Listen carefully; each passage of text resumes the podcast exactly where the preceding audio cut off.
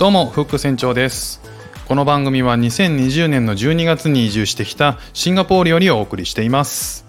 そして僕は2歳3歳の年子男子の父親です。夫婦それぞれがやりたいことをし続けるために我が家では共働きかつ家事育児はもちろん夫婦が50-50のバランスで取り組んでおります。家族子育て仕事趣味などなど全部大事にする欲張りライフスタイルを実現するべく試行錯誤四苦八苦しております。そんな経験をもとにこの番組では気づきや生活のアイデア悩んだこと考え方などなどをお伝えしていきますので少しでもリスナーさんの役に立てれば嬉しいです。どうぞお楽しみください。1月の2日土曜日。えー、シンガポールはですね今日はの気温は22度ですね。22度だと、えー、まあまあ涼しく感じますね、えー、今日は一日中、えー、雨が降っていてあの子供たちと公園とか行きたかったんですけどねなかなか行けずで、えーと、午前中からずっと降り続けててやまないかなやまないかなって思ったんですけど、まあ、全然一向に止む気配がなくて仕方なく、えー、近くのモールに、え、行ってきました。えーでそのモールの中にドン・キホーテがあるんですね。で今日ちょっとお話ししたいのはドン・キホーテの話なんですけどももうこのドン・キホーテって僕もう3日に1回ぐらい買い物に行っちゃってるもう御用達の御用達というか、えー、もう日常使いでもう生活には欠かせないお店になってしまっております。もう日本にいる時と行動変わんないじゃんっていう話なんですけど。えー、今日はドン・キホーテに行ってダイソーに行ってっていう 日本じゃねえかっていう話なんですけど、えー、このドン・キホーテがですねシンガポールにはなんと8店舗もあるんですね。で日本のものが基本的に売っているのでシンガポールのものを探そうと思うんだったら他に行った方がいいんですけども、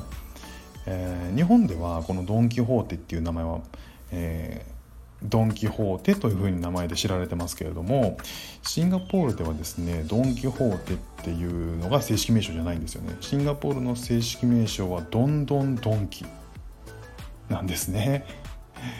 もうワクワクする名前ですよね。あの歌にある「ドンドンドンドンキドンキホーテ」のドンドンドンキですね。これがもうそのまま看板にあの看板に出ていてもう正式名称はどんどんドンキなんですね。なんでその言い方変えたのかちょっと理由は分かんないですけどまあだからどんどんドンキ行こうっていうような感じで言うみたいですね。でこのあの8店舗もまあ、だいぶこう展開しているドン・キホーテなんですけどシンガポールにとってはまあそのぐらいね進出する展開するってことはそれだけ需要があるっていうことらしくてですね、えー、でまあ行ってみたんですけれどもまあ日本のものがもうびっしりこうレイアウトもやっぱ日本と近いんですよね。近いというかまあほぼ、えー、こう陳列する方法というのは一緒なんじゃないかなっていう印象ですね。あの一つの、えーと、食材まあそばそばっていうかその麺類とかカップ麺とかもあるしもちろんドリンク飲み物なんかもずらっとあって、えー、お菓子だったりおつまみだったりレトルト食品だったりなんだろうありとあらゆる食材が日本の食材が揃うのがこのドン・キホーテなんですよね。で、まあ、8店舗もあるということでそれなりに、えー、日本の人がえ日本の食材を求めてくる部分ももちろんあるんですけど現地の人たちとか、えーと、日本人じゃない人のの数がもうめちゃめちゃいてでこれも結構意外でしたね日本食とか日本の食材っていうのが結構重宝されてるんだなっていうのが、まあ、買い求められてるんだなっていうのがすごくあの実感しましたね。でどう日本との違いで言うとえっ、ー、とおそらく日本にはないと思うんですけどえドン・キホーテの場所によってはえバーがあったりしますね。ドンキバーっていう名前の。でそれは、えっと、ネットで調べると出てくるんで僕はまだ行ったことないんですけどそこにはバーテンダーがいて、えー、しっかりお酒を提供しているらしい、まあ、このコロナ禍でどのどうなってるかっていうのは分かんないんですけれどもそういったコンセプトで、えー、そこでイートインというかドリンクが飲めるというのも面白いポイントですね。で多分、えー、金額で言うと、えー、7.5ドルなのでまあまあ日本とそんな変わらない金額かなって500円5600円ぐらいですかね。シンガポールのバーにしてはもう全然安いですね。もっともっと高いのでまあそれにそれを考えるとさすがこう格安の殿堂という感じがしますね。